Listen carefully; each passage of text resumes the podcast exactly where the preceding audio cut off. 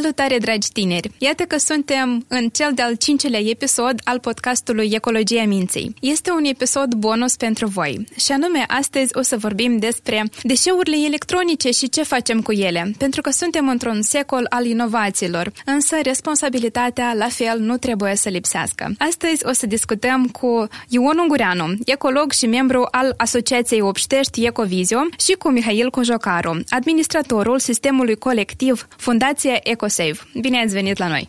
Vă salut! Mersi de invitație! Tinerii mă cunosc deja, eu sunt Emilia, sunt psiholog și am fost cu ei um, în patru episoade în podcastul Ecologia Minții și acum este timpul ca să vă cunoască și pe voi. Care este um, domeniul de activitate al tău, Ioan? Hai să începem cu tine.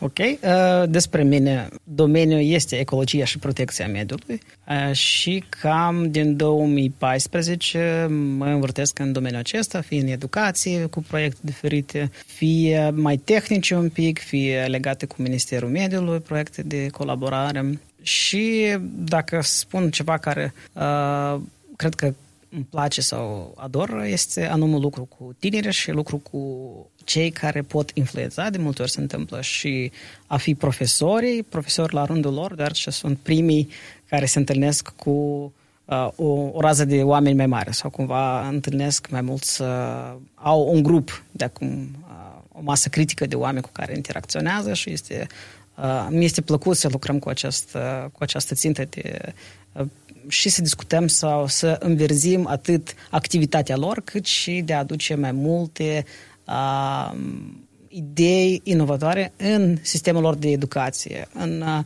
felul cum se predă ecologia sau protecția mediului și de ce protecția mediului nu este doar despre a colecta deșeurile da, în, în, și a merge la face salubrizare.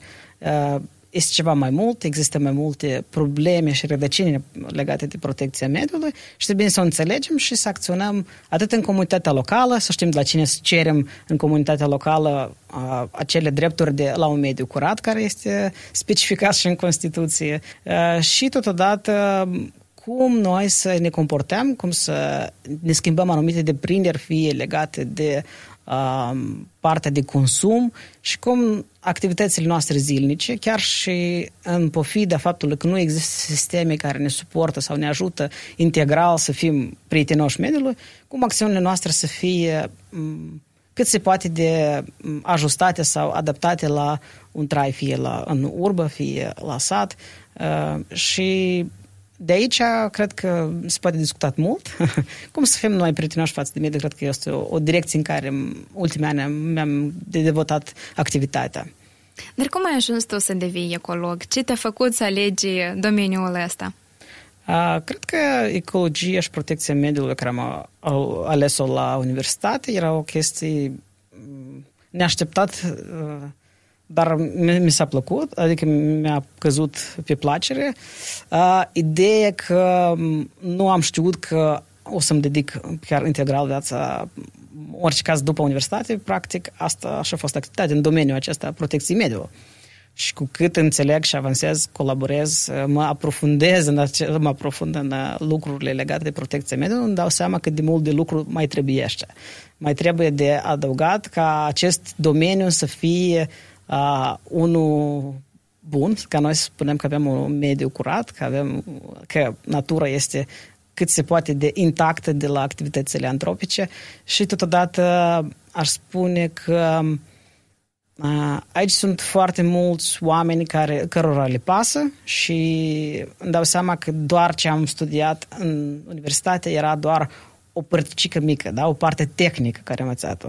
Și activitatea mea cu oamenii în activitatea din ONG-uri mi-a dat și partea, de suflet, partea sufletească cumva a protecției mediului și asta e cumva o combinație foarte bună și totodată o altă parte a cunoștinței despre protecția mediului sau mediul în general. Mulțumesc, Ioan, și mulțumesc pentru ceea ce faci tu în societatea noastră. Și dumneavoastră, Mihail? Administrator al sistemului colectiv autorizat Fundația EcoSave, de profesie jurist și nu din întâmplare conduc o astfel de, de fundație. Ceea ce facem noi este în primul rând o plăcere de a ajuta mediului și într-a doilea rând de a îndeplini obligații legale de a ne ajuta partenerii în raport cu cerințele legale la care se obligă ei. Deci fundația este un sistem colectiv de gestionare a EEE-urilor, adică echipamentelor electrice și electronice și DEE-urilor, deșeurilor de echipamente electrice și electronice. Deci noi raportăm în numele membrilor noștri ceea ce se importă, plasează pe piață, uh, colectăm uh, deșeuri de echipamente electrice și electronice, ambalăm, depozităm temporar și transportăm către reciclatorul final aceste deșeuri, ca într-un final să nu fie un pericol pentru noi oamenii, cât și pentru mediul înconjurător. Dar de ce dumneavoastră ați hotărât să vă apucați de acest proiect mare și cu impact în Moldova, de EcoSafe? Într-adevăr, este un, un proiect mare, implică foarte multă responsabilitate și cum am menționat anterior, de profesie sunt jurist, activând în cadrul societății cu răspundere limitată Volta, care este unul dintre cei mai importanți portatori de echipamente electrotehnice pe piața din Republica Moldova, având un grad înalt de responsabilitate și apărând în cadrul legal în Republica Moldova obligația de implementare a sistemelor individuale sau sistemelor colective în domeniul mediului, atunci, ă, făcând o analiză amplă în raport cu costurile de aderare la un sistem colectiv care, este, care era atunci pe piață, și costul de înființare a unui sistem colectiv care este actual EcoSafe uh, ne-au arătat că inclusiv uh, să ținem cont că acele deșeuri uh, să urmărim noi ce se întâmplă cu ele și cu banii care investim în un astfel de sistem, am ajuns la concluzia că trebuie să-l fondăm noi. Aici mi-am asumat eu responsabilitatea în întregime și respectiv am creat act cu act uh, până a obține autorizația și în sine până ajunge până aici. Sentimentul de dreptate, nevoia asta de a fi totul uh, cinstit și corect față de natură, uh, asta v-a împins să mergeți la asemenea pas sau poate ați avut o altă motivație? E mult mai complex răspunsul meu și aici am să fac referire ține de libertate. Deci, uh, întotdeauna am spus că uh, să faci ceea ce îți place înseamnă să fii liber. Să faci uh, ceea ce îți place și să ai și un rezultat atât ce ține de plăcere cât și economic, înseamnă să fii cu adevărat liber. Iar libertatea, mm, iarăși, fiecare o percepe în mod individual, la fel cum și eu, filozofic. Mi-am asumat, în primul rând, că am vrut să, să ies din tipajul de juridică și să fac ceva extra da? Adică să, să fac o deplasare și în domeniul mediului. Deci este actual ca în secolul 21, atât individual cât și colectiv, să luptăm cu toții împreună și să aducem plus valoare mediului înconjurător. Deci asta în mare parte a fost dorința mea și cu susținerea, uh, în primul și în primul rând, a companiei unde sunt uh, jurist, uh, ceea ce ne-am propus se reușește. Foarte important acest moment. Ioan, Vrei să adaugi ceva, te rog? Da, dacă se poate. Am auzit, pur și simplu, un moment care cred că pot să mă aliniez sau pot să comentez despre dacă... Cred că mediul sau protecția mediului este foarte mult și despre jurisprudență sau despre legislație, pentru că ea anume este la baza protecției și este foarte bine cei care se gândesc cum să o protejeze sau cum să o ajute să cunoască și un pic de elemente din legislație, pentru că din ce observ eu, chiar și organizația EcoSave este tot un rezultat a unei cumva sau o reflecție a legislației locale. Dăm seama că un agent economic, cum este Volta el, a cumva s-a suplinit legislație care spune despre uh, uh, responsabilitatea extinsă a producătorului, da? Și în cazul ăsta, ok, ce să facem noi cu deșeurile noastre electrice, electronice, noi fiind un, un agent mare pe piață, avem foarte multe deșeuri, avem o legislație care ne încurajează sau ne ajută sau ne spune că trebuie să facem ceva cu ele. Și îmi dau seama că asta a fost și una dintre motivațiile Uh, de a fi responsabil față de deșeurile care sunt create față de organizație și cumva îmi dau seama că momentan probabil sunt entități diferite, dar probabil că EcoSave a mers mai departe și, să, și pe alte filiere, da? Nu doar care a fost la început, dar poate și mai înșel, nu știu, adică cred că sunt mai bine uh, cumva relațiile care le aveți între organizații. Într-adevăr, legătura dintre mediu și juridic este una strânsă. Și da, EcoSave, pe lângă faptul că este constituit în baza legii numărul 86 din 2000, ulterior aplicat la baza ei regulamentul din 212 din 2018 privire la DE-uri, care este o transpunere a unei directive a Uniunii Europene numărul 19 din 2012.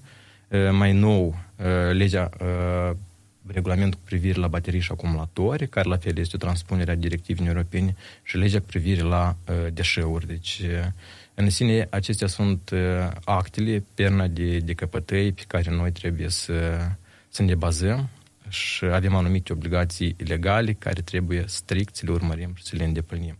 Uh, și da, până acum uh, nu am ieșit din, uh, din, esența, din esența lor. Asta este confirmat nemijlocit și în ultimul control inopinat care l-am avut din partea Inspectoratului pentru Protecția Mediului, că da, Ecosave își execută obligațiile în totalitate conform legii.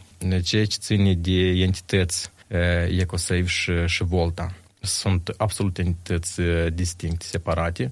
Uh, Volta, mm, așa cum prevede regulamentul, este fondator împreună cu Vitra al sistemului colectiv EcoSave, uh, dar ceea ce facem, facem noi absolut totul. Pentru ei, ei doar ne sponsorizează. Deci aici implică responsabilitatea lor, care le mulțumim foarte mult. Fiindcă fără finanță în ziua de astăzi, practic nu poți să ai reușit și mai ales reușit cum le are EcoSafe. Și chiar uh, acest domeniu de colectare a deșeurilor este unul complicat prin sistemul și prin uh, oamenii cu care lucrezi, da? sau organizațiile cu care lucrezi, sistemele. Pentru că îmi dăm seama că să reciclezi sau să dai la reciclare nu este un fenomen normal sau obișnuit pentru un cetățean la noi în Republica Moldova. Și aici este partea complicată a unui agent economic care vine cu un sistem de colectare pentru ei, chiar fi orice tip de deșeu.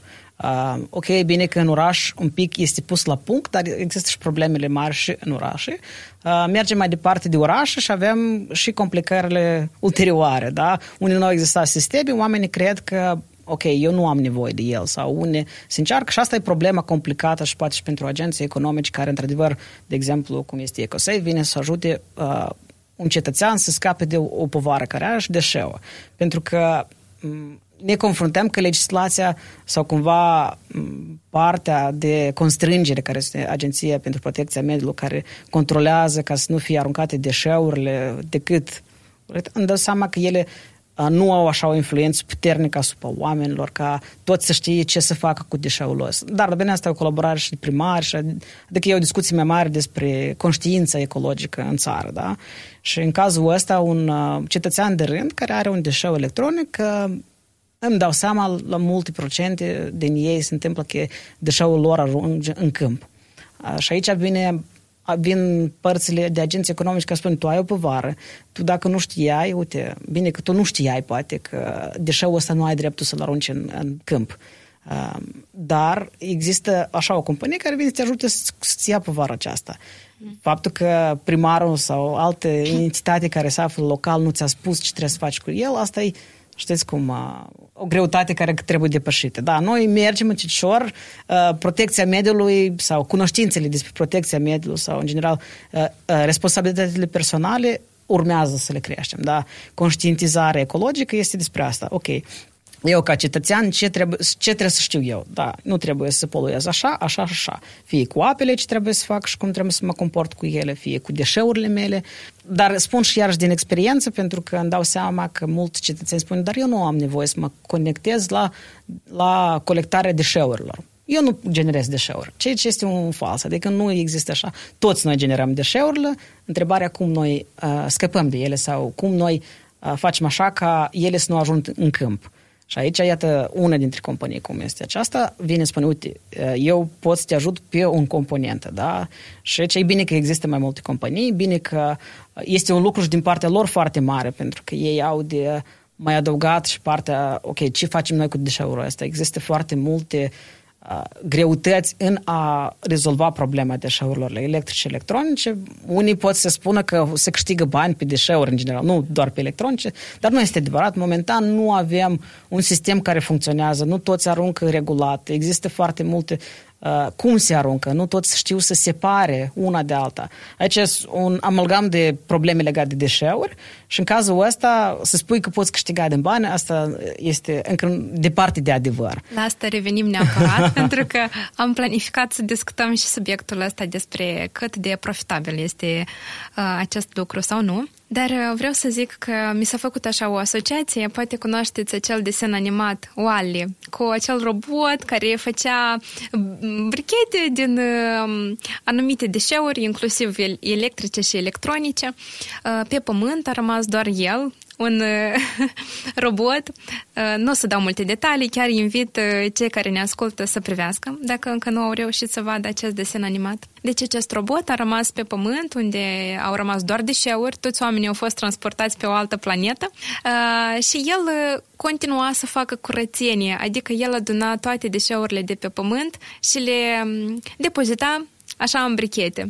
Dar acolo, pe acea planetă unde au fost uh, duși oamenii, ei trăiau foarte bine, în sens că nu făceau deloc activitate fizică, erau mulți roboți performanți care îi aduceau mâncare la oameni, făceau diferite chestii pentru ei și stau să mă întreb, oare cât de departe ne va duce pe noi această eră da, a digitalizării? În primul rând, îmi aduc aminte de o frază pe care nu am uitat-o când mi-a spus-o cineva din ai mei, că o influență mare, o putere mare, înseamnă și o responsabilitate mare.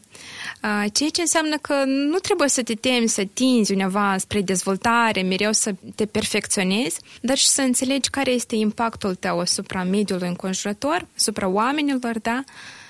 Și aici vreau să discutăm anume despre cum această tendință de a cumpăra mereu produse noi, um, telefoane noi, laptopuri și alte echipamente, de fapt ar trebui să includă și responsabilitatea cu ce facem după, da, cu ele, când termenul lor de viață s-a sfârșit. Uh, Ion, vreau să te rog să ne spui de fapt care este impactul acestor deșeuri de pe câmpuri, cum spuneai tu, uh, din debara de acasă, când le păstrăm, care este impactul lor asupra mediului? Ele sunt destul de semnificative, bine că dacă vorbim despre... Ok, ne focusăm pe deșeurile electrice electronice, exact. problema cu ele care stau în debara, poate că la moment nu sunt așa de mari, da? Dar ele devin cu cât mai mult uh, se păstrează, cu cât mai mult începe uzura lor, uh, multe din ele au tot felul de uleiuri toxice, au tot felul de microchipuri și altfel de uh, componenți care îl creează, da? Bine, cât este depozitat, el nu este o problemă acum, dar devine o problemă regulat. Uh, când cetățeanul vede că această problemă de, doar deține loc, uh, el poate ajunge în câmp. De aici se încep probleme cel mai mari, deoarece multe mecanisme sau multe deșeuri electrice și electronice, ele dețin foarte multe uh, elemente toxice, da? fie metale grele, fie anumite toxine, fie, care ușor ajungând în mediu interacționează cu spațiul și poluează zona, da? Și aici iarăși avem poluarea apei, poluarea solului și chiar uh, intoxicări direcție a populației care utilizează spațiul, zona, da? Adică dacă vorbim despre apă, dacă vorbim despre sol și totodată vorbim și despre siguranța alimentară, da? Pentru că de multe ori uh, nu este un efect direct, dar este un efect indirect care ajunge până la, care alimentația are fie prin animale directe de la apă, fie prin uh, anume irigarea uh, terenurilor, da? Indirect noi tot avem și impact asupra hranei sau siguranței alimentare, da? Este vorba despre sănătatea oamenilor.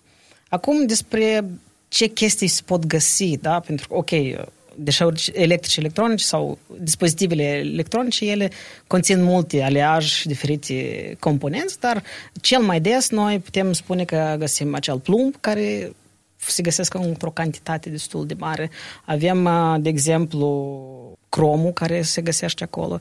Uh, și tot odată avem diferite metale prețioase, da? În afară de metale, de exemplu, metal greu poate să fie, se găsesc acolo, este palladium care poate să fie găsit. Aur, argint se găsesc, dar într-o într-o cantitate foarte mică. Eu chiar mi-am, cumva, am cercetat cantitățile, da? La, de exemplu, o, să luăm o cantitate de un milion de uh, telefoane mobile. Toți le au, de exemplu, la așa o cantitate mare. Uh, din ele, de exemplu, uh, 16, dacă luăm cantitatea lor uh, total, ar fi în jur de 180 de tone, da? dintre care 16.000 de kilograme, adică 16 tot ar fi cupru, 15 uh, kilograme total ar fi palladium, care este un, un metal greu, puțin toxic, uh, dar este utilizat pentru că este, este un produs destul de ușor în utilizare, mai ieftin decât alte metale prețioase. Vorbim despre argint și aur, dar ele se găsesc la cantități mici, la un milion de dispozitive. Vorbim despre 2 întreg și 3 kg de aur, care dacă în particele mici este foarte mic, da? Și totodată argint vreo 350 de kilograme în un milion de telefoane. Adică îmi dăm seama, cantitățile sunt mici și extragerea lor necesită destul de complicat să le extragi. Dar ele fiind în mediul natural, Uh, ok, nu numai despre telefoane, dar în general despre dispozitive care mai conțin tot felul de uh, plastic foarte mult, care îmi dăm seama că pot fi de diferite calitate. Vorbim despre acele popseli care se regăsesc și toate interacțiuni cu mediul, fiind în sol, fie, fiind aruncate la o, o gunoaște comună, acestea poluează zona, da? Și totodată uh, vorbim și despre că un, de, un, o groapă de gunoi niciodată nu este doar despre deșeuri electronice. Se mai găsesc și alte, alte tipuri de deșeuri. Și în combustie acolo chiar poate fi acea extragere sau acea pot fi diversări de metan în aer și cumva poluarea aerului. Nu, nu uităm că există posibilitatea ca o gunoaște să ia foc, ceea ce înseamnă un toxin la ardere devine și mai periculos. Dacă vorbim despre ape, adică plou, ă, ploaia sau acele rouă care se creează, poluează apa nume prin levigatul ăsta sau asta e mm, cumva sucul magic care se creează de la ă, tot toxinele astea care stau împreună și deșeurile, da? Și iată aici avem direct, vedem cum se poluează aerul, cum se poluează solul, cum se poluează apa, da? Și în separat, separat, adică fiecare deșeu, de exemplu, bateriile sunt foarte periculoase pentru că ele poluează o zonă chiar mare și de ce bateriile în sine ele sunt e, destul de periculoase luând separat. Asta dacă foarte scurt despre deșeurile electrice și electronice dacă sunt în mediu, da? Adică avem efecte directe de la ele și cel mai bine dacă noi găsim uh, unde să le aruncăm și nu în, de, nu în, în teren, dar dacă uneori chiar și dacă le aruncăm la gunoi, ele nu ajung acolo unde trebuie. Ceea ce înseamnă uh, trebuie să fii precauți atent să le arunci în separatoare. Uneori sunt chiar și în afara Chișinău. În Chișinău, la siguranță, sunt locuri nu poți să le arunci. Bine că nu toți cunosc unde sunt, da. Dar noi o să informăm, da, neapărat. Okay. O să informăm. Eu am trecut de la partea ce trebuie să facă de acum. Orice caz, un cetățean care are un deșeu electric trebuie să găsească un loc unde să-l arunce el să nu ajungă în câmp. Asta e cel mai important pentru el. Ulterior, de acum apar companii care pot să ajute la soluționarea problemei acestea. Eu încerc scuze. Dacă îmi permiți, am să fac o completare. Ce ține de depozitarea deșeurilor acasă. Uh, și da, noi le numim deșeuri, dar ele sunt resurse, fiindcă deșeuri de echipamente electrice și electronice, în proporții chiar de 100% pot fi reintroduse înapoi în circuit economic.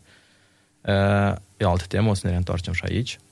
Iar ceea ce ține de pericol uh, că ele sunt depozitate la noi acasă, da, nu contează fiind sertare sau fiind într-o debara uh, anume. Uh, parțial am să fiu de acord cu colegul, Uh, fiindcă ele sunt un pericol pentru, uh, pentru noi dacă îl ținem în debarat, dar nu toate deșeurile. Dacă îți vorbim de un ferbător sau de un uscător de păr, pericolul, da, poate să fie unul nesemnificativ. Iar dacă să vorbim despre un monitor care este pe bază de mercur și mai ales dacă acel monitor sau televizor plat sau uh, televizor uh, de alea vechi, uh, cum erau înainte, dar acum ne întoarcem și la ele. Ele sunt pe bază de mercur. Având cea mai mică lovitură, că nu de aia noi le debarasăm într-o debara, da? Ele emană anumite substanțe toxice. Un fel de fumigene, da. Da, bine, nu sunt expert în domeniu, dar ultimul studiu care l-am citit spun că sunt foarte periculoase, anume plasmele. Ceea ce ține de televizoarele vechi, banduri, în ghilimere, să le spun cum le spuneau și părinții noștri sau bunei, ele, ecranul lor funcționează bază de praf de plumb. Și aici este problema cea mai mare, că iarăși dacă sunt da, loviți au anumite crăpături, este un pericol iminent pentru, pentru familia noastră în primul rând. Iar dacă le aruncăm în câmp, acel praf de plumb poate să contamineze în jur la un hectar de teren în dependență de bătaia vântului atunci când a fost aruncat sau de alte circunstanțe meteo. Da, adică în jur de un hectar de, de, de teren pe un termen de 30 de, de ani este contaminat. Deci asta ce aici spun specialiști. Dar ceea ce ține de celelalte DE-uri, cu păreri de rău în Republica Moldova nu avem un studiu clar, ferm, ce se întâmplă și care este pericolul DE-urilor. Noi observăm în alte state, deși acolo avem anumite studii, sunt vechi, ultima din este realizată în 2015, dar noi observăm că dinamica echipamentelor și electronici este alta, adică din ce ele sunt constituite, din mai puțin metal, mai mult plastic, nu știu, mai, mai puține substanțe chimici periculoase, cumva să, să încearcă de a opera mai mult cu, cu mediul, de a fi mult mai prietenos. Și aici avem nevoie de un studiu. Chiar noi, Ecosave, pregătim o scrisoare am rămas doar la etapa aceea țin de formularea întrebărilor, fiindcă foarte mult contează formularea întrebărilor. Scrisoarea este adresată către universități, Universitatea de Medicină, Universitatea Tehnică și uh, Universitatea de Stat, da? fiindcă sunt anumite facultăți care pot să creează un alt fel de studiu. Sperăm foarte mult ca, ca universitățile să, să dea undă verde la un astfel de studiu, nu știu cât o să dureze. Noi suntem gata să le oferim tot suportul, ceea ce ține de de DDE-uri ca să le spună unor examinări amănunțite și să ne explice care este impactul lor negativ asupra mediului, în, care, în, în cazul în care ele sunt aruncate în câmpuri, în cazul în care sunt depozitate acasă, în cazul în care nu sunt reciclate corespunzător și multe alte întrebări care noi le pregătim. Deci este necesar un astfel de studiu, deși, în opinia noastră, acest studiu trebuie să fie efectuat de către autoritățile de mediu, fiindcă DE-urile sunt considerate dintre cele mai periculoase deșeuri solide. Da? Nu de aia în articolul 12, alineatul 14 din legea cu privire la deșeuri, prioritare, legiuitorul a prevăzut ca sistemele colective să fie create, în primul rând, pe DE-uri, baterii și acumulatori, uleiuri uzate, anvelope, a, a, a, autovehicule da? și deja la sigur că o să urmeze și altele, fiindcă lista nu este exhaustivă. Spre exemplu, în Franța noi avem uh, uh sisteme colective și cei ce ține din domeniul uh, medical, noi nu avem și chiar eu îmi pun întrebarea uh, unde ducem noi uh, acele Deșeurile medicale, da? Deșeuri medicale. Bun, este, dacă schimb o paranteză, avem ceva oameni responsabili și aici, dar este, este foarte puțin. Uh, ca să mă întorc uh, înapoi, uh, iarăși ne punem speranța că universitățile care le-am numit de undă verde vor fi scrisori oficiale, inclusiv în copii uh, vom pune și Ministerul Mediului. Sperăm să avem un răspuns și, nu în ultimul rând, să avem un studiu pe astfel de deșeuri. După mine, dacă să vorbesc din punct de vedere psihologic, de ce este important să avem clar uh, exemple, ce se întâmplă, da, dacă aruncăm deșeurile în locuri neregulamentare, dacă nu le reciclăm uh, și să înțelegem concret care sunt aceste urmări, uh, Asta este important pentru ca, într-adevăr, să funcționeze anumite reguli, uh, ca să fie puse regulile, da, cu, o, cu o anumită explicație. Uh, de exemplu, în educarea copiilor, psihologii recomandă să punem reguli. Cineva se teme să fie o mamă rea sau un tată rău și zice că, păi, el e copil odată, lasă-l să trăiască liber. Dar, de fapt, este foarte important ca copiii să aibă reguli. De ce? Nu pentru că pur și simplu părintele să-și, exer- să-și execute puterea, da? că eu sunt mai mare ca tine, ascultă-mă, dar pentru că aceste reguli oferă securitate. Adică copilul cel mic înțelege că, aha, dacă eu merg până aici, eu sunt ok, eu sunt în siguranță. Dacă eu încalc această regulă, eu nu voi ști cum să acționez. Vine un pericol. Cred că asta se pune și nu doar pentru copii, dar și pentru noi, toți adulții. Este important să avem un set de reguli pentru ca să ne simțim în siguranță.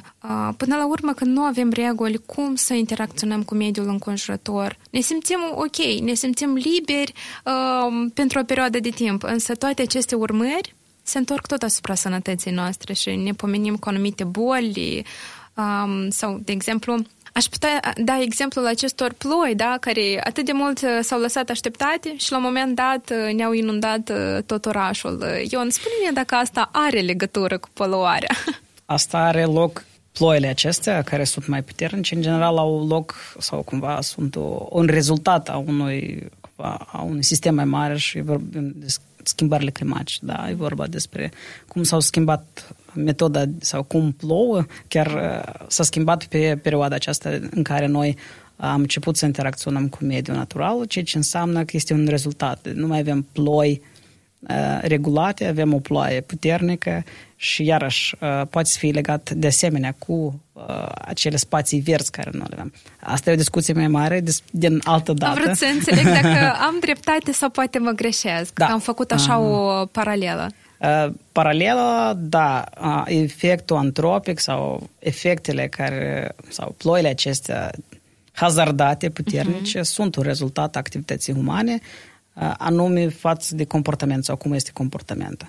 Pe de altă parte, eurile este în una, sau deșeurile electrice electronice sunt una dintre verigi care, poate nu cele mai mari, dar este una dintre verigi care contribuie la rezultând cu ploile hazardate, da? Uh, Uh, pentru că în mediu totul este conectat, da? nu există că un anumit tip de problemă care este cauzat sau un anumit deșeu sau un anumit uh, impact negativ care îl creează omul nu este legat. Totul este legat, pur și simplu acționează la diferiți componenți, dar ulterior în ansamblu avem un rezultat cum sunt schimbările climatice și acestea fac cumva transformări mai mari la nivel global. De ce și noi avem puțin timp să ne adaptăm uh, sau poate și nu mai avem posibilitate să stopăm procesul, dar o să trecem la altă perioadă în care noi o să trebuiască să ne adaptăm la astfel de schimbări, cum sunt ploile puternice și cumva asta este un minus că noi nu am reușit să conștientizăm, dar o să fie momentul când noi ne aflăm în situația dată și totul s-a schimbat și noi trebuie să ne adaptăm. Și iarăși ajungem la, la nevoia studiilor. Deci fără studii nu putem să dăm de capăt. Chiar proiectele de lege apar în urma studiilor, da? chiar dacă unele sunt artificiale, unele mai puțin, unele pe bune. În unele au naștere în urma la anumite practici și așa și noi vrem să formăm o anumită practică în urma unui studiu. Că fără un anumit studiu noi doar discutăm că este pericol, este pericol, este pericol și doar aici ne limităm, dar nu avem cifre, da? nu avem ceva dat de un expert ca să ne explice cap-coadă. Uitați ce se întâmplă, ca să avem o convingere mai mare către, către tineri, dar nu doar către tineri, către toți în general, către cetățenii acestui stat. Eu aș putea să mai adaug, sunt total de acord că noi avem nevoie de studii. Bine, pentru că studii există la, în alte state la nivel local, dar mai puține studii poate există la noi. Și cumva valoarea unui studiu sau rezultatele unui studiu ar fi și posibilitatea de a influența anumite schimbări legislative și probabil acei domeniu de activitate. Mm-hmm. Dar, într-adevăr, tu prin date, prin rezultate concrete și demonstrații calitative poți arăta că, iată, care este impactul.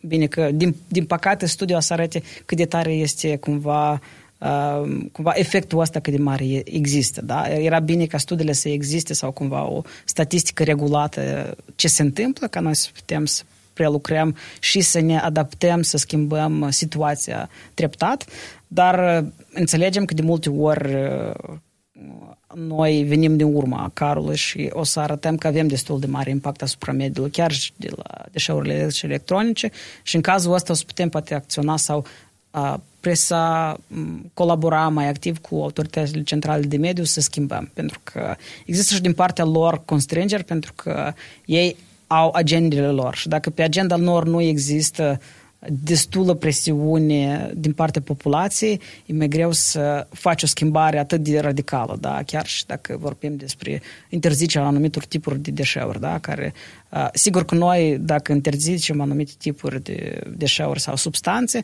anume că sunt presați de colaborările sau de tratatele astea internaționale, da? Dar ca să avem o presiune reală din partea populației, trebuie să înțeleagă, da? Un studiu ar genera o astfel de înțelegere, populația ar putea vedea care este impactul și să alătura un astfel de presiuni colective către autoritățile centrale de mediu să stopăm anumite deșeuri, anumite tehnici, anumite orice uh, influență care aduce ca populația să, să, să, cum, sau mediul natural să nu fie așa de poluat. Adică studiul își are valoarea lui. Poate că studiul trebuia să fie făcut de mult, dar ok, haideți să acționăm cu realitățile de astăzi. Mediul poate că nu a fost în buzunarul priorităților de mulți ani și sper că aceasta să schimbe, să înțelegem că realitățile de astăzi nu mai pot fi, adică nu mai putem merge înainte fără să punem pe masă și protecția mediului ca unul dintre importantele elemente în dezvoltarea unui stat, în dezvoltarea unor națiuni. Și cred că asta este o chestie foarte bine cunoscută, se discută foarte mult. Problema e că politicienii iubesc să, vor, să facă politică, să discute mult și au multe pe agenda lor.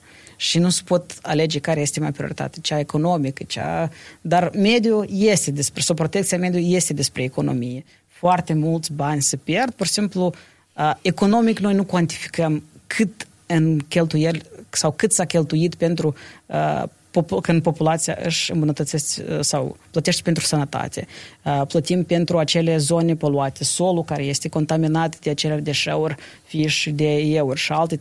Adică dacă noi punem și cuantificăm și îl transformăm monetar, plățile pentru acestea sunt foarte semnificative. Adică bugetele care noi trebuie să le dăm pentru daunele care le avem uh, în mediu sunt enorme. Astfel, dacă vorbim economic, poate că și valoarea mediului și protecția mediilor a să fie mai, um, cumva, mai prioritară. Pentru că noi, politicieni, într-adevăr, vorbesc foarte mult, dar numai, într-adevăr, niște presiuni reale că mediul este important poate genera niște schimbări mai drastice și mai vizibile. Atenția sporită asupra mediului, deci, cum a spus colegul, este într-adevăr una economică, de creștere economică, dar și socioeconomică. În primul și în primul rând, aici se generează foarte multe locuri de muncă, care nu necesită uh, anumite cunoștințe speciale. Da? Poți fi angajat o, o clasă de jos socială. Uh, doi, achitarea de impozite în urma angajării. Trei, formarea unei economii circulare. Da? Majoritatea, dar majoritatea, în proporție de 90% din deșeuri, ele pot fi reintroduse în circuit economic și pot uh, genera venituri. Iarăși avem nevoie de studii, fiindcă eu îmi pun întrebarea uh, pentru EcoSave. Uh, noi colectăm, ambalăm, depozităm și suntem nevoiți să ducem în Europa la, la reciclare, care implică costuri imense. Când noi am putea în Republica Moldova să le valorificăm. Iar aici este lipsa unei stații de reciclare. Sunt anumite costuri, într-adevăr sunt costuri mari, dar uh, un calcul matematic arată că aceste uh, costuri uh, se răscumpără într-o perioadă scurtă de timp, mai mult ca atât, se formează foarte multe locuri de muncă și generăm o economie circulară la noi acasă. Deci, la regulamentul care noi este perna noastră, pe care ne bazăm, părerea de rău din 2008 până în prezent nu s-a revenit. Sperăm foarte mult să revie și să înlăturăm acele lacune. Suntem deschiși ca noi, ca sistem colectiv, să venim cu, cu, cu anumite modificări la, la regulamentul respectiv și pentru viitoarele regulamente. Fiindcă era simplu să vedem lacunile care s-au făcut la primul regulament, că este primul de genul respectiv, cu privire la responsabilitatea extinsă a producătorilor, să vedem ce putem înlătura la următoarele. Da? Regulamentul la, cu privire la baterii și acumulatori, uleiuri, anvelope deja și acolo s-au stabilit careva neajunsuri. Iarăși ce ține de sancțiuni. Noi avem regulamentul la de euri intrat în vigoare în 2018, iar primele sancțiuni adoptate în codul contravențional, baza de responsabilitate extinsă a producătorilor, au apărut la 24 aprilie 2022. Eu aș vrea să sugerez tinerilor care ne ascultă și își fac poate studiile la ultimul an, da? Uh, și au descris o teză de licență sau de ce nu o teză de masterat, doctorat.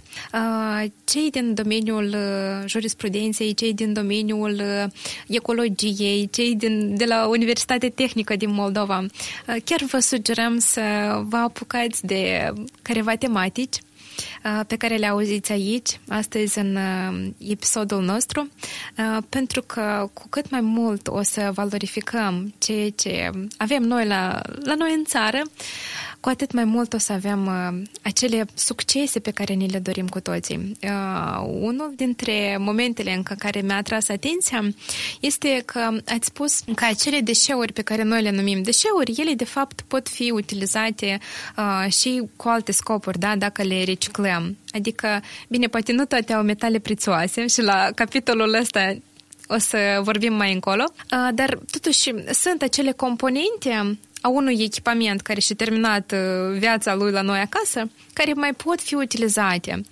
Uh, și eu aici vreau să fac așa o paralelă uh, din punct de vedere psihologic, cum noi avem, de fapt, dorința asta repede să punem capăt unei relații care simțim că ea, gata, nu ne mai aduce plăcere și um, nu mai vrem să ne uităm în spate, să ne gândim, dar ce bun eu pot să iau din, din ea, da? Ce iau cu mine în viitor?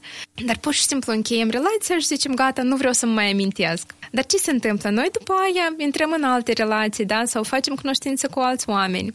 Și iar din nou, noi nu utilizăm lecțiile din trecut pentru ca să avem o relație mai frumoasă în prezent. De ce zic asta? Pentru că, de fapt, cu deșeurile facem la fel. Dacă am aruncat la gunoi, nu înseamnă că am rezolvat problema. Pentru că noi putem, de fapt, să utilizăm acele materiale da, din care a, f- a fost uh, produs, uh, nu știu, un telefon, un calculator, pentru ca el să dea viață la alte produse, nu-i așa? Și da și ba. A, bine, haideți să, să vedem de ce da și de ce nu. Bun, de să mai deschid o paranteză ce ține să încurajăm studenții, cei care sunt, nu știu, la licență, la masterat, la anumite specialități mai aproape de mediu sau chiar cei de la jurisprudență. Două teme care îi îndemn ca să le la, la licență sau la masterat, de, de ce nu la, la doctorat. Regimul juridic al deșeurilor nu este o astfel de lucrare în Republica Moldova și chiar vă încurajez să vă axați. Și a doua, despre responsabilitatea extinsă a producătorului. La fel nu avem astfel de, de studii. Deci, în cazul în care stați pe gândul și nu știți ce tem să aveți la licență și la masterat, aveți deja două în listă.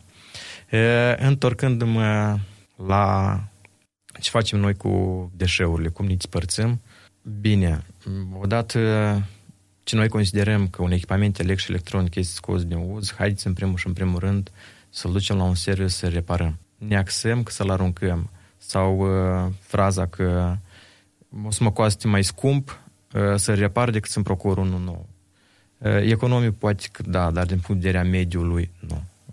De aceea eu îndemn toți urmăritorii, cetățenii, în primul și în primul rând să repare acel bun.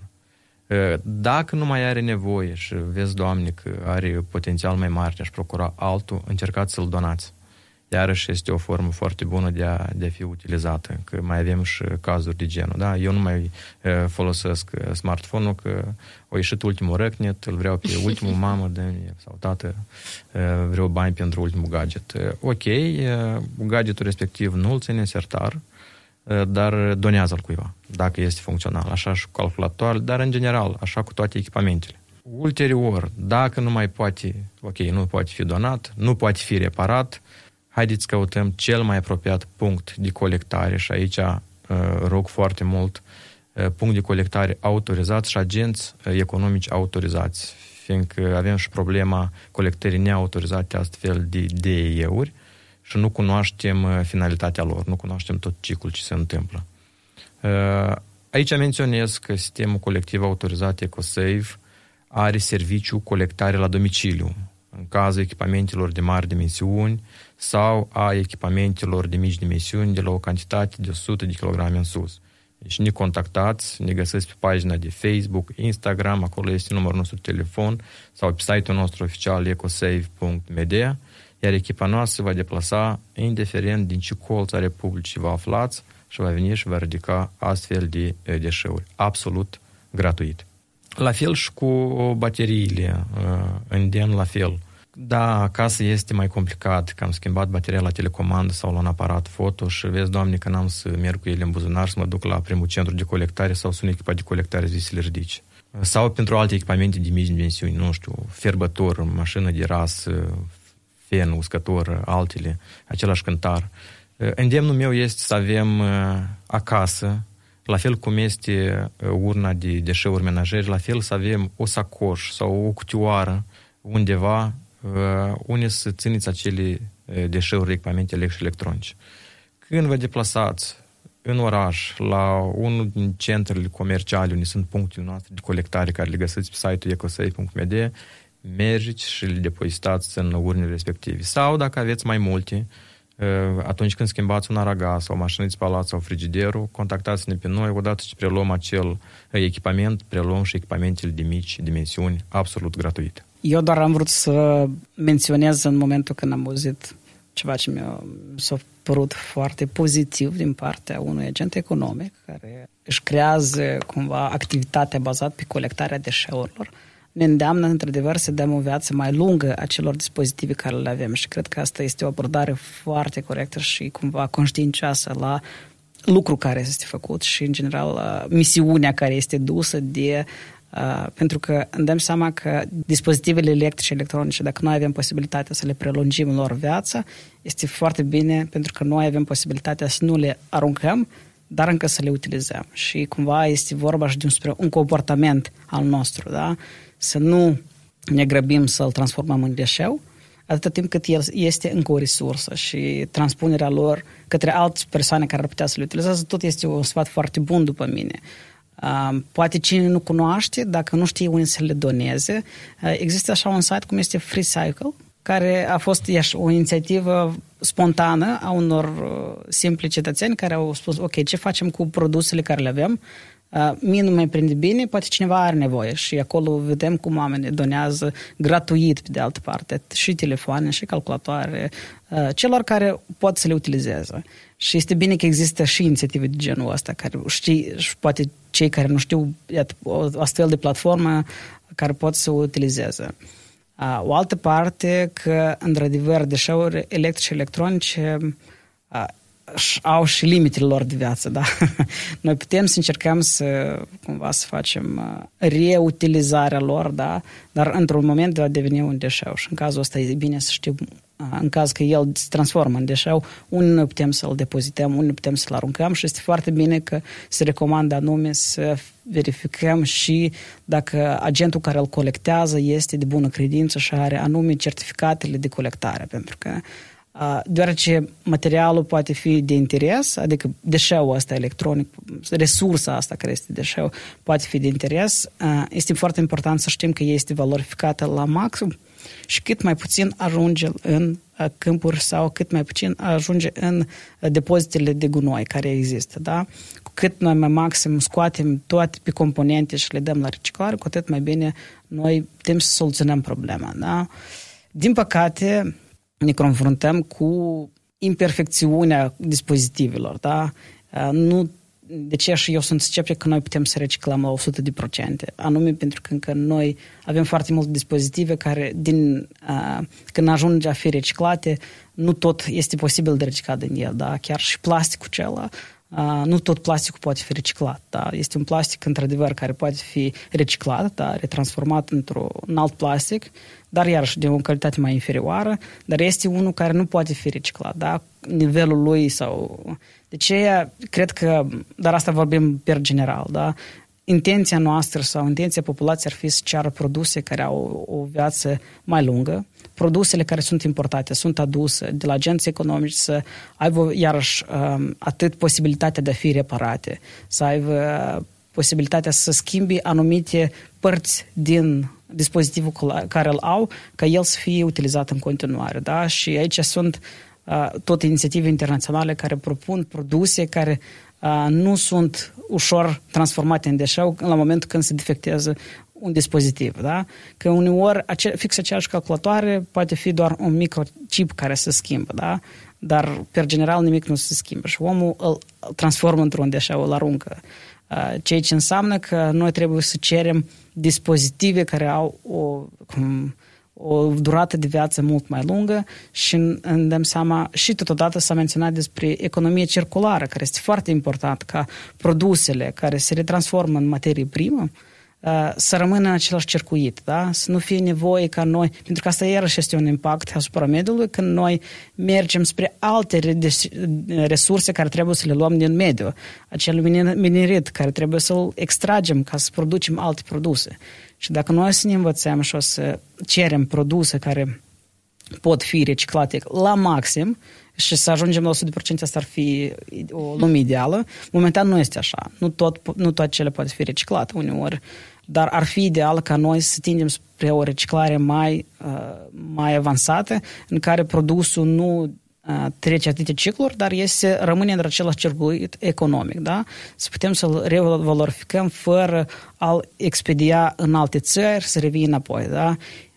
Ideal ar fi dacă noi avem posibilitatea să valorificăm și produsele, cumva, materiile care se găsesc în dispozitive electrice pe loc, uh, dar asta e cumva poate ceea ce noi tindem spre viitor, ca cât mai multe produse care ajung în uh, fiind deșeu să fie reciclate și într-adevăr transformate valorificate local. Uh, atâta timp cât nu există această posibilitate să uh, cumva să cerem aceasta sau chiar să cerem uh, acele parteneriate avantajoase cu țările vecine care au posibilitatea să le, să le valorifice la maxim.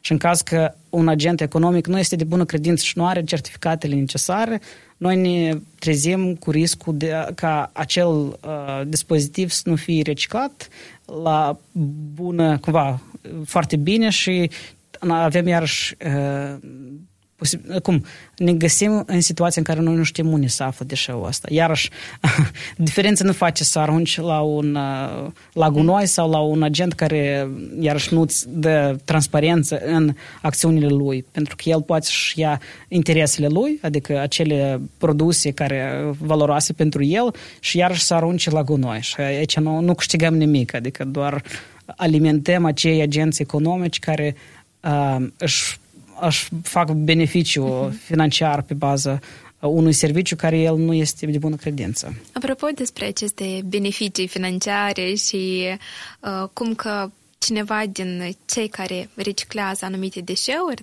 care mai iau și metale prețioase, uh, fac bani pe noi, cetățenii, care uh, le aducem lor aceste bunuri uzate. Uh, Mihail, vreau să ne spuneți mai multe despre aceste mituri, despre um, totuși aceste încurcături, da? Uh, care ne fac pe noi probabil să fim și sceptici față de anumiți agenți economici care mimează acest proces de colectare. Pe locuri sunt uh, mituri, pe de altă parte uh, este și un adevăr pe care cetățenii noștri l-au văzut chiar la televizor, chiar și eu am văzut asta. Un agent economic colectează sau au colectat, mai bine spus, că acum nu prea văd așa ceva, uh, anumite DE-uri și mă refer la televizoarele vechi care au fost extras cupru. În uh, mediu acolo este cupru, aluminiu și alt tip de metal. Și cupru e vreo 3-400 de grame, aluminiu la vreo 2 kg este extras, este vândut la metale neferoase, cunoaștem prețul lor uh, de piață, iar ceea ce este mai complex uh, de reciclat, nu cunoaștem ce se întâmplă sau ce s-a întâmplat cu, cu, cu acele părți ale de euro, deja devin părți. Cu părere de rău, uh, sunt, este dat și televizat, da, și se observă doar acele ecrane fă, părți ale, ale televizoarelor și cu părere de rău inspectoratul în protecția mediului, nu știu, nu s-a sesizat sau nu a observat, dar mă îndoiesc nu, nu a observat și nu s-a pus întrebarea ce se întâmplă mai departe cu, cu acele ecrane. Pe de o parte. Pe de altă parte, ce este mit, nu avem aur în cantități tonici sau alte materiale prețioase în calculatoare, telefoane și așa mai departe. Noi colectăm aceste DE-uri și le ducem în România la, la reciclat. Este adevărat că reciclatorul nou ne achită anumite sume de bani, dar ceea ce ne achită nou reciclatorul nu ne compensăm măcar nici transportul având în vedere prețuri la transport din ziua de azi, să nu mai vorbim de birocrația actelor de a obține acte permisive pentru transport. Unul la mână. Întrebarea este bună, dar de unde noi luăm uh, acele venituri și uh, facem așa beneficii mediului. Vezi, Doamne, s-a găsit ecosave și... Într-adevăr, pe de o parte, noi asta o facem din suflet. Avem o echipă care este pentru mediu uh, dedicată mediului. Mă bucur de, de echipa care, care o are EcoSave-ul. Uh, aici îmi fac trimitere și la, la echipa de marketing care informează continuu și conștientizează uh, cetățenii despre pericol de IE-urilor. Da, mă întorc uh, înapoi la, la sumele de bani uh, care se vehiculează că, de mă rog, noi le obținem din DIE-uri. Uh, sistemele colective sau sistemul colectiv EcoSave este creat de importatori sau producători de echipamente elect și electronice. Și aici am dat exemplu anterior de Volta și Vitra. Cred că am să pe exemplul lor în continuare. Dacă până acum importau becuri sau alte echipamente electrice, nu știu, bor mașină sau... Nu contează. Putem să dăm exemplu și cu telefonul mobil. Dacă acel bec până la înființarea sistemului colectiv costa 20 de lei, Uh, acum el costă 22. Acei 2 lei consumatorul îi achit producătorului sau importatorul că el la rândul său ne achită nouă ca noi cu acești bani să îndeplinim responsabilitatea extinsă a producătorului. Da, pentru toate uh, echipamentele rec și electronice uh, este obligatoriu de achitat acea taxă verde. Orice importator. Și aici chiar îndemn consumatorii ca înainte să procure acele produs, să intereseze dacă acel producător sau importator este înregistrat în lista producătorului deținută de Agenția de Mediu.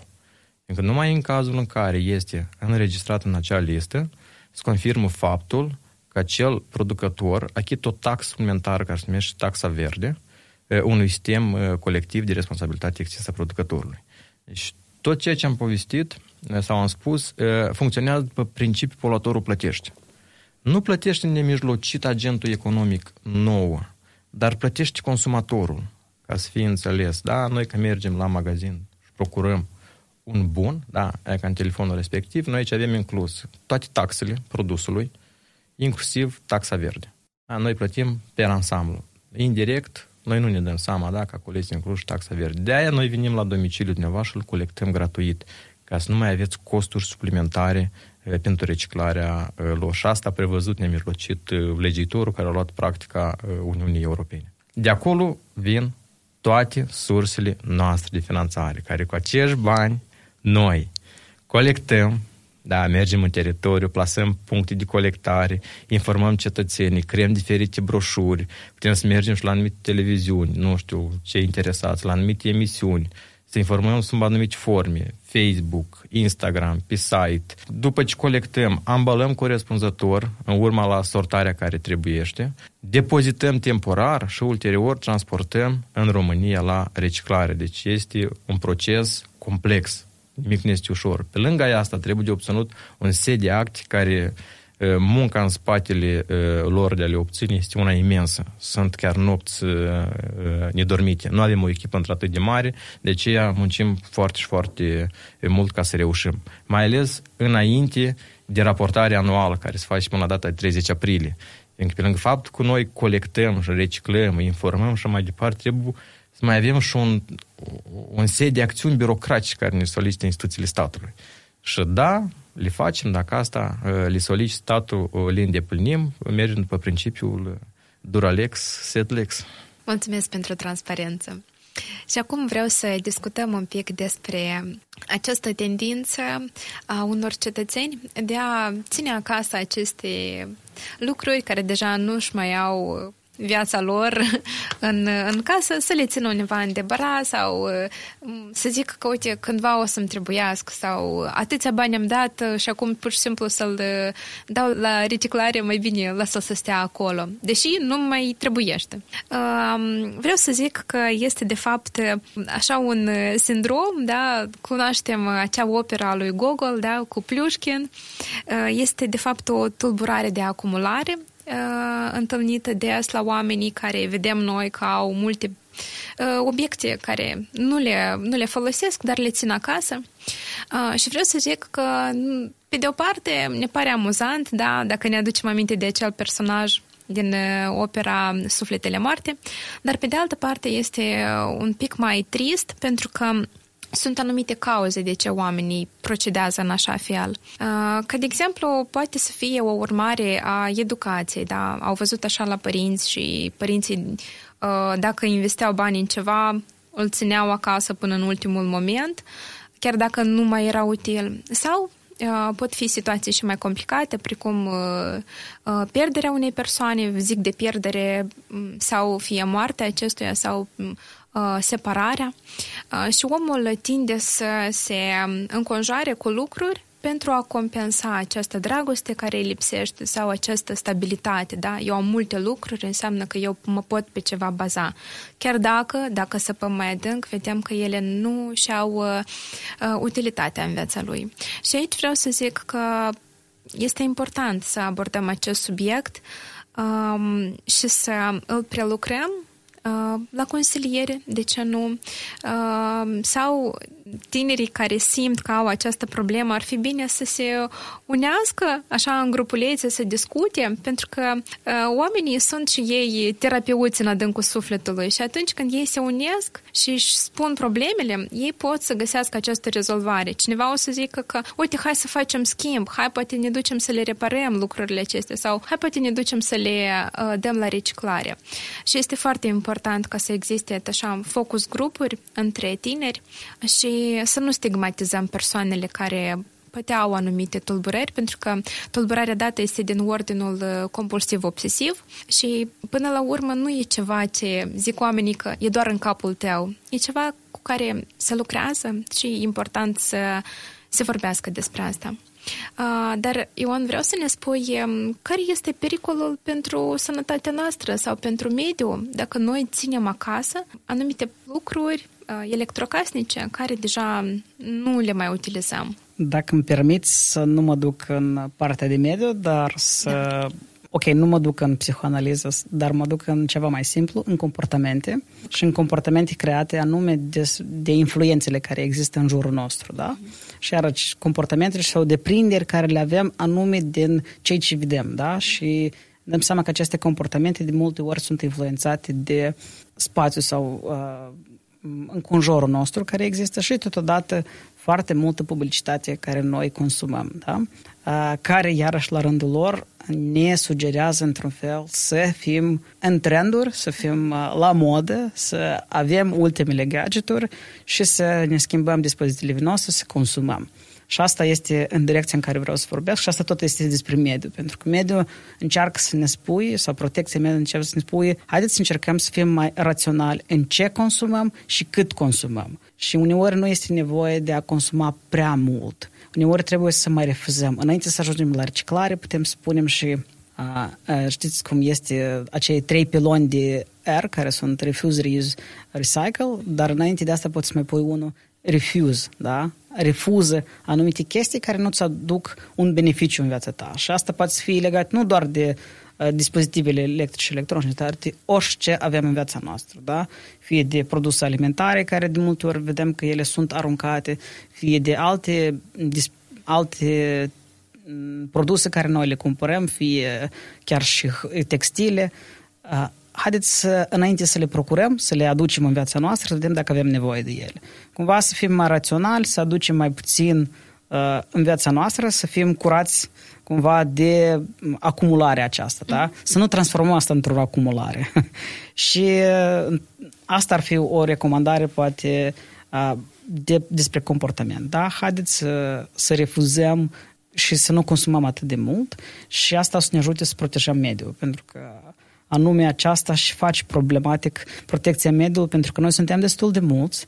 Uh, una dintre problemele de mediu sunt faptul că suntem suprapopulați pe pământ și suprapopularea aceasta de, de oameni doresc să consume, vor să consume atât dispozitive electrice cât și alte și haine și produse alimentare.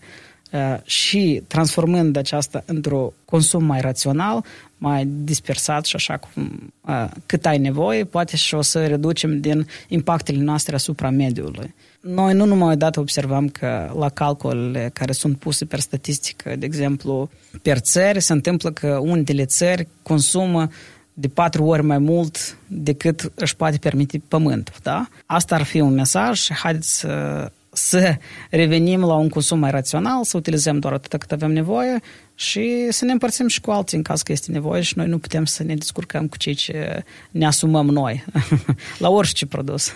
Dar eu văzusem, știți, în um, careva țări, orașe, mi-am adus aminte, era un video despre Budapesta și despre locurile must uh, de vizitat uh, și erau anumite ruin baruri. Uh, în ce constă acest concept? În ce că anumite clădiri vechi, ca să nu fie demolate, și anumite obiecte vechi, inclusiv și cele electronice, care nu mai erau funcționabile, erau plasate ca decor în aceste puburi, baruri. Până la urmă, asta este ok din punct de vedere a ecologiei sau nu? Ca să păstrăm în așa condiții lucrurile vechi, electronice din perspectiva protecției mediului, pentru că ecologia cumva e știință, din perspectiva protecției mediului, este ok dacă ea nu aduce impact sau nu este toxic, da? Adică dacă produsul nu influențează negativ asupra sănătății oamenilor în care se află, e super ok să-l reutilizăm, da? Îi găsim o alt scop decât a fost creat inițial. Și asta e super ok de a găsi produselor o, o nouă viață care duce, cum ea continuă să fie în circuit, doar sub altă formă.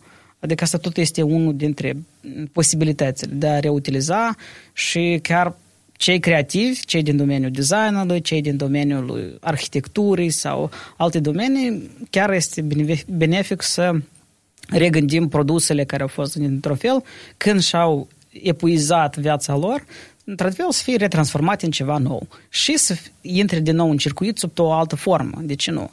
Sigur că cu uh, semnul exclamării să nu fie periculoase. Asta este cel mai important. În rest, eu sunt pentru readucere produselor sau transformare în, într-un alte obiecte care pot duce sau servi sub o formă anumită. Vreau doar să menționez aici o chestie. Dacă totuși ai zis despre creativitate, această capacitate a oamenilor de a fi creativi este strâns legată de starea lor psihoemoțională, pentru că dacă omul este mereu stresat, dacă omul mereu uh, are anumite probleme la care nu face față, creativitatea lui scade și uh, aici este și problema, că când vorbim despre copii, da, că, de exemplu, a, da, el uh, se plictisește, el nu știe cu ce să se ocupe, uh, nu poate colora, nu poate desena. Și însăși copilul, uh, auzind de la părinți, zice că da, eu nu, nu sunt creativ, eu n-am imaginație. Deși problema este mult mai adâncă și vreau aici ca poate sunt frați, surori mai mari să tragă atenția la cei mai mici și să vadă că este o problemă mult mai profundă în spate, că creativitatea nu pur și simplu nu se dezvoltă pentru că așa este personalitatea. Noi fiecare avem o uh, doză de creativitate. Uh, însă uh, sunt anumite impedimente, cum ar fi stresul emoțional, de ce nu cel care este de mediu, da? Pentru că Până la urmă, poluarea uh, auditivă și alte uh, momente care ne fac pe noi să fim stresați, ele tot ne influențează ulterior viața noastră, chiar și la cei mici. Aici tot pot fi stopate anumite procese psihice, cum ar fi etă, dezvoltarea creativității și, na, până la urmă, este important să vedem legătura asta între cum ne comportăm noi cu mediul uh, și cum primim noi înapoi, da, ca, ca răspuns, reacție în corpul nostru. Vreau ca să concluzionăm aici, să anunțăm tinerii unde ei pot să ducă deșeurile lor electronice pe care le au poate într-un sertar acasă depozitate și de mult se gândesc că poate ar fi bine să-mi eliberez camera de aceste deșeuri. Da, uh, îndemnăm nu doar uh, tinerii, uh, în general toți cetățenii, dar în special tinerii, să verifici pe site-ul nostru ecosafe.md, pe pagina de Facebook EcoSafe Media și pe Instagram la fel EcoSafe Media, lista punctelor de colectare. Ea este în continuu creștere și ne străduim să ne extindem pe, pe tot teritoriul Republicii Moldova. Asta în partea ce ține de echipamente de mici dimensiuni. În cazul în care le dețineți în sertar sau într-o anumită de bara, când mergeți în oraș sau la centri comerciale mari, verificați lista punctelor de colectare dacă aveți uh, un, un drum uh, spre cele puncte și lăsați-le acolo. La rândul nostru, echipa noastră uh, le, le va prelua și le va uh, depozita la depozitul nostru. În cazul în care aveți deșeuri de echipamente electrice și electronice de mari dimensiuni, uh, cum ar fi frigidere, mașini de spălat, aragazuri sau altele, sau mai multe deșeuri de echipamente electrice și electronice de mici dimensiuni cu o cantitate ce ar depăși o medie de 100 de kilograme. Avem serviciu colectare la domiciliu, la sediul persoanei juridice sau la sediul autorităților publice. Cu mare drag, în urma apelului dumneavoastră, echipa noastră se va deplasa și le va prelua, supunându-le unui ciclu corespunzător de reciclare. Mai mult ca atât, în partea ce ține de autoritățile publice sau de persoanele juridice, la rândul lor, au nevoie de anumite acte de casare, acte de primire, predare acestor deșeuri și, în ultimul rând, uh, ce s-a întâmplat cu ele. Fiindcă o să apară uh, și la noi, în Republica Moldova, la fel ca și în Europa, întrebarea mai ales la autoritățile publice. Ați utilizat ani la rând echipamente electrice electronice, da? Ce ați făcut cu ele? Ei la un moment dat au devenit deșeuri, voi le-ați casat, unii le-ați depozitat, cui le-ați dat și dacă ele au fost puse unui uh, ciclu corespunzător de reciclare. Așa că echipa EcoSave are toată lista de acte corespunzătoare, vă eliberează, în primul și în primul rând, în bază de contract, da, lucrăm în bază de contract. La preluarea deșeurilor va elibera act de primire predare, la necesitate factură fiscală și când vor fi reciclate, dacă vor fi solicitări, noi vom prezenta și act de la reciclatorul final. Ca să avem convingerea pe ansamblu că cele deșeuri într-adevăr au fost supuse ciclului de reciclare corespunzător. Dacă mă întrebați pe mine, noi avem în Ecovizio avem departamentul deșeurilor și există inițiativa Fără deșeuri, în care propune rezolvarea problemei deșeurilor și în general, dacă sunt interesați, nu doar pe DE-uri, dar în general pe orice tip de deșeuri, cum să cu confrunt și ce să faci cu ele în caz că ești în a, ai golul ăsta de informație de, și este platforma reciclare.media, care este ținută de Ecovizio. Acum nu lucrează ceva serverul, dar în orice caz denotat că există per diferite unități, fie anvelope, fie alt tip de deșeuri, pot fi găsite punctele de colectare a diferitor deșeuri. Și cumva este o resursă destul de bună care pot, poate ajuta cei care nu cunosc ce să facă cu un anumit deșeu, pentru că, din păcate, chiar și tomberoanele care reciclează, ele au minusurile lor, nu, adică de multe ori sunt, nu sunt ideale că colectează sau nu poți să le arunci. Asta ar fi ideal că nu poți să le arunci, dar oamenii le aruncă și colectarea selectivă, chiar și în Chișinău, încă mai mai are de lucrat ca ea să fie una mai bună, da. Și atât din perspectiva celor care o fac, cât și din perspectiva celor care aruncă, da. Nici oamenii nu sunt perfecți, nu reciclează destul de bine. De ce ea recomand pentru cei care nu cunosc ce să fac cu deșeurile lor, fie chiar și cele organice, nu știu ce să fac cu ele, poate găsi pe platforma fără deșeuri ce să fac cu deșeurile mele organice, electronice, anvelope, altele de euri, ele euri și alte care sunt glumesc. Da, orice caz pot fi, oamenii într-adevăr ar afla un pic mai mult despre aceasta. Da. Eu vă mulțumesc mult pentru dialogul nostru cei care sunt acum cu noi trebuie neapărat să știe că am pregătit pentru ei și o provocare. Uh, pentru tinerii care vor să participe la provocările podcastului Ecologia Minții, vă anunțăm că la final o să primiți premii uh, ecologice minunate pentru voi, special selectate.